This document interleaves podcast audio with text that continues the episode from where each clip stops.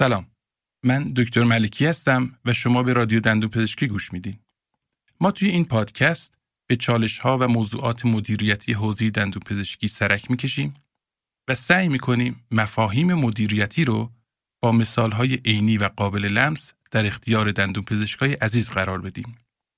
توی فصل اول این پادکست میریم سراغ دندون پزشکای تازه فارغ تحصیل و می‌خوایم به سوالات شایع سالهای اول فعالیت حرفه این گروه جواب بدیم.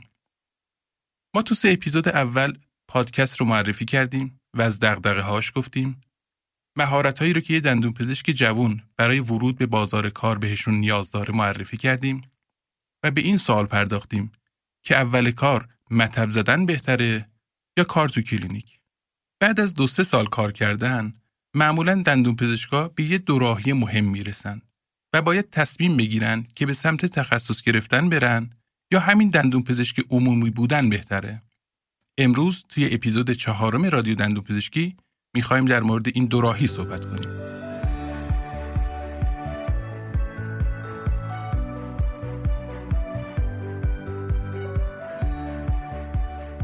توی هر جامعه ای بسته به شرایط فرهنگی، اجتماعی و اقتصادی اون جامعه افراد دلایل مختلفی دارن برای ادامه تحصیل.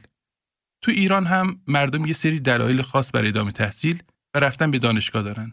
مثل رسیدن به شغل پردرآمد و امنیت مالی، رسیدن به جایگاه اجتماعی و احترام عمومی بالاتر، رسیدن به فرصتهای بهتر تو زندگی، همسو شدن به ارزشهای جامعه مثل مدرک گرایی، رقابت با دوستان و همدوری ها و اینکه ازشون عقب نمونیم، فشارهای شدید خانواده و اصرارشون به ادامه تحصیل، علاقه شخصی افراد به یه رشته دانشگاهی خاص یا حتی عقب انداختن سربازی و اینکه فعلا چند سال تو دانشگاه خوش باشیم.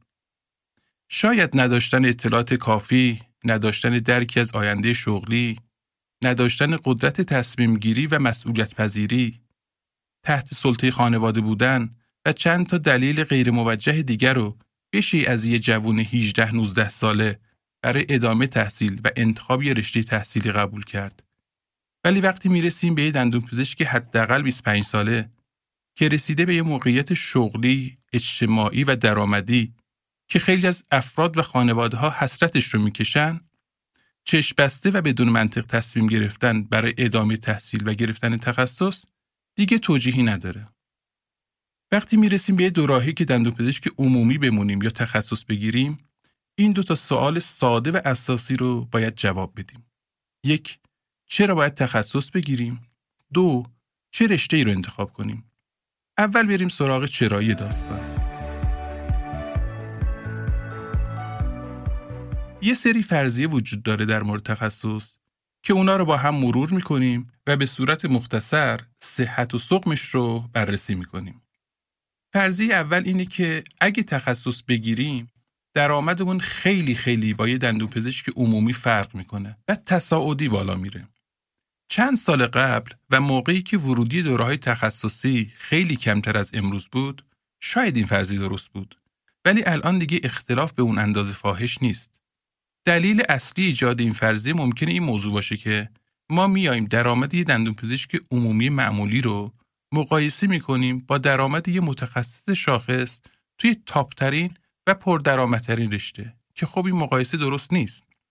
اینکه دستمزد یه متخصص به ازای خدمت مشخص و توی یک ساعت کاری از یه دندون پزشک عمومی بالاتره که حرفی توش نیست.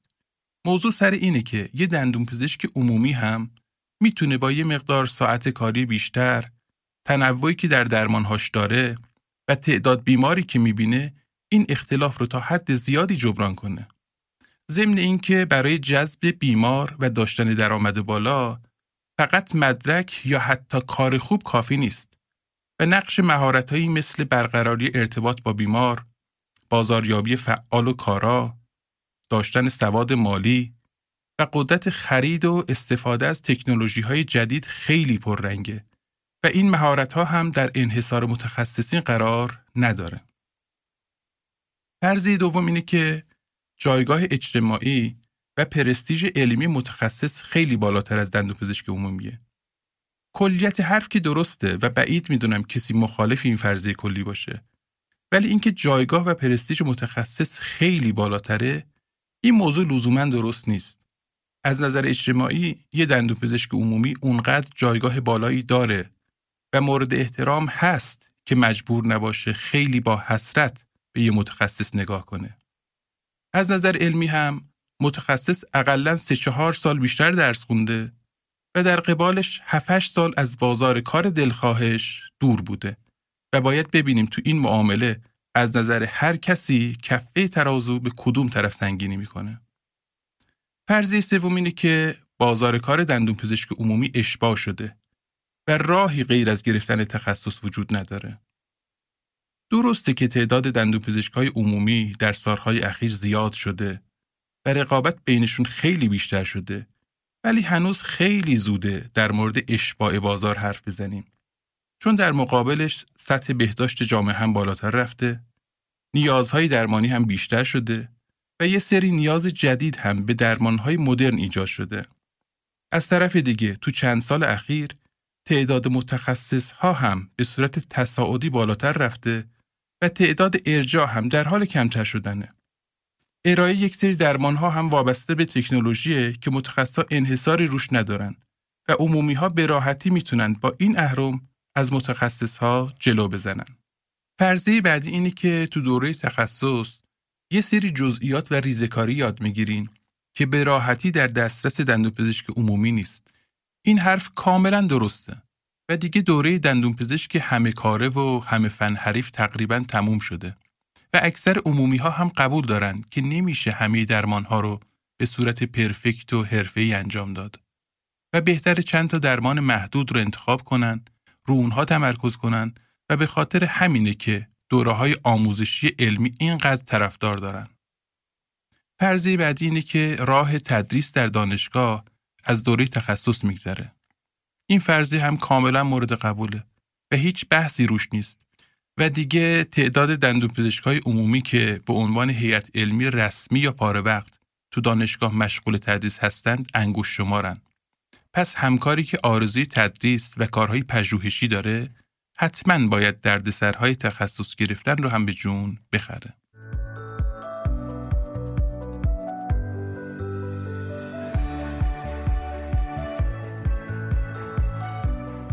هدف من از طرح این موضوعات این نیست که دندون های عمومی و متخصص رو مقابل هم قرار بدم. ولی وقتی این فرضی ها رو می‌ذاریم کنار هم و یه نگاهی میندازم به دردسرهای قبل و بعد از تخصص گرفتن شما رو نمی‌دونم ولی من فقط یه دلیل پیدا می‌کنم برای تخصص گرفتن و اونم اینه که اون رشته تخصصی رو باید از ته دلت دوست داشته باشی و عاشقش باشی.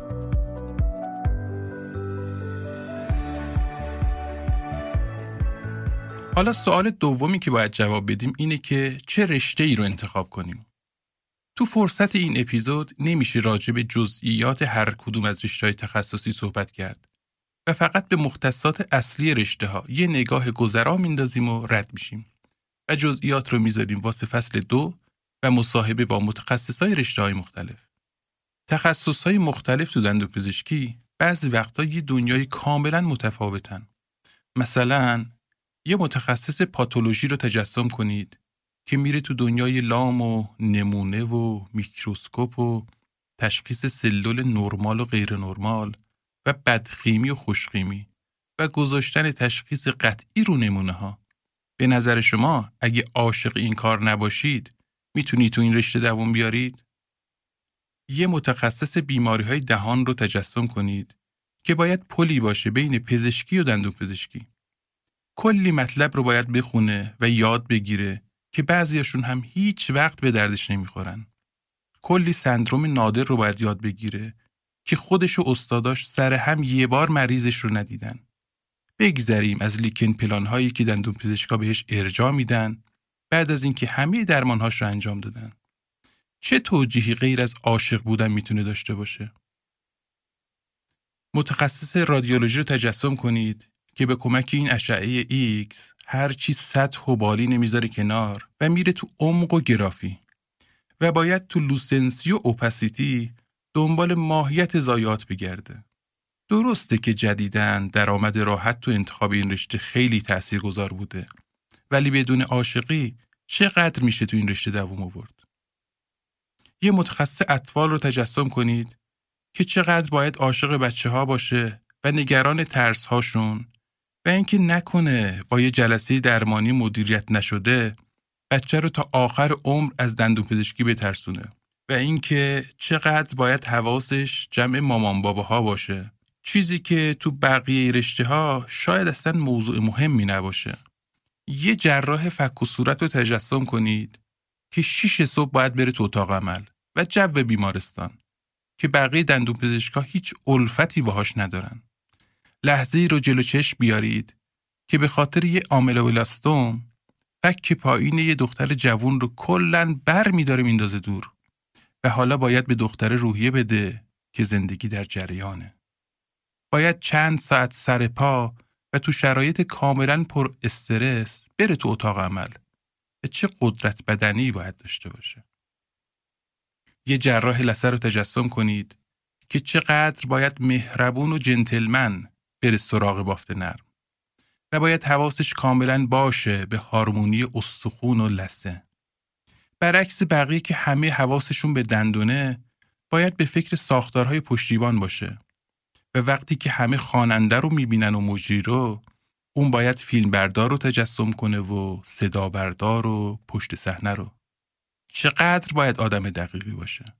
یه متخصص اندو رو تجسم کنید که سر نیم میلیمتر چقدر داره کلنجار میره و هر قدر هم زحمت بکشه بعد از اتمام کار مریض چیزی نمی‌بینه که بابتش ذوق بکنه و هورا بکشه. هر چند بابت هر دندون معمولا یه بار بیشتر مریض رو نمی‌بینه. یه متخصص ترمیمی رو تجسم کنید که چقدر باید حواسش به رنگ باشه و تیر روشنیش. زوایا رو ببینه و انحناها رو. تناسبها رو بفهمه و هارمونیها رو. آرزوهای بیمار رو درک کنه و با معجزه خودش منتظر لحظه ذوق کردن بیمارش باشه وقتی که اولین بار دندوناشو تو آینه می‌بینه. یه متخصص پروتز رو تجسم کنید با اون طیف وسیع درمانهاش. دنیای سرامیک و کامپوزیتش و دقتی که باید داشته باشه سر جزئیات. باید دنبال سیار بگرده تو مریضی که هر بار یه ساز می‌زنه تو بستن دهنش و موقعی که ریز تو دلش قند آب میشه وقتی خانومی که همسن مادرشه بعد از گذاشتن دستندونش میگه خدا مادرتو برات نگه داره. یه متخصص ارتودنسی رو تجسم کنید که دو سال تموم ریز ریز دندونها رو باید از جاشون تکون بده و ببرید جایی که باید و مریض می‌خواد تا مریض با خیال راحت بخنده بدون اینکه دستش رو جلوی دهنش بگیره بابت بینظمی دندونهاش.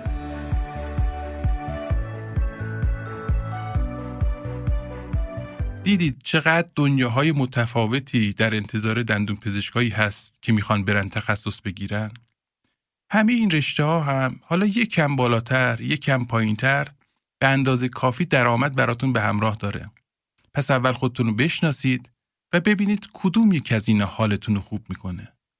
همه سازا قشنگن و صداشون روح و سیقل میده ولی آدمای حرفه‌ای معمولا عاشق یه ساز میشن و اونو با هیچ ساز دیگه عوض نمی‌کنن. لطفاً سازتون رو درست انتخاب کنید تا همیشه کوک بمونید.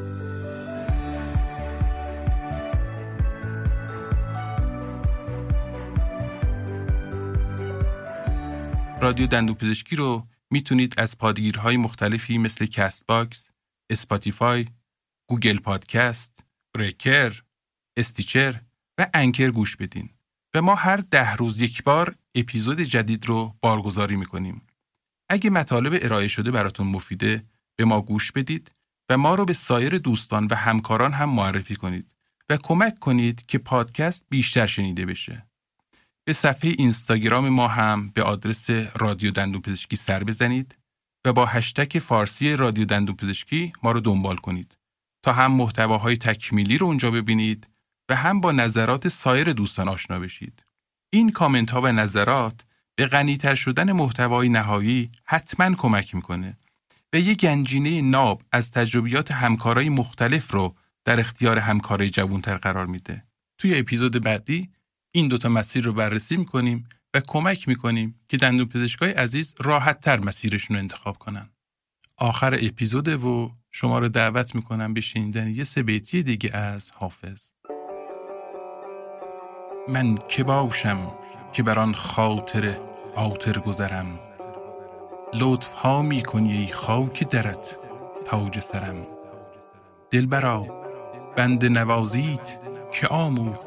بگو که من این زن به رقیبان تو هرگز نبرم. همتم بدرقی راه کنی تایر قدس که دراز است ره مقصد و من نو سفرم حق نگهدارتون.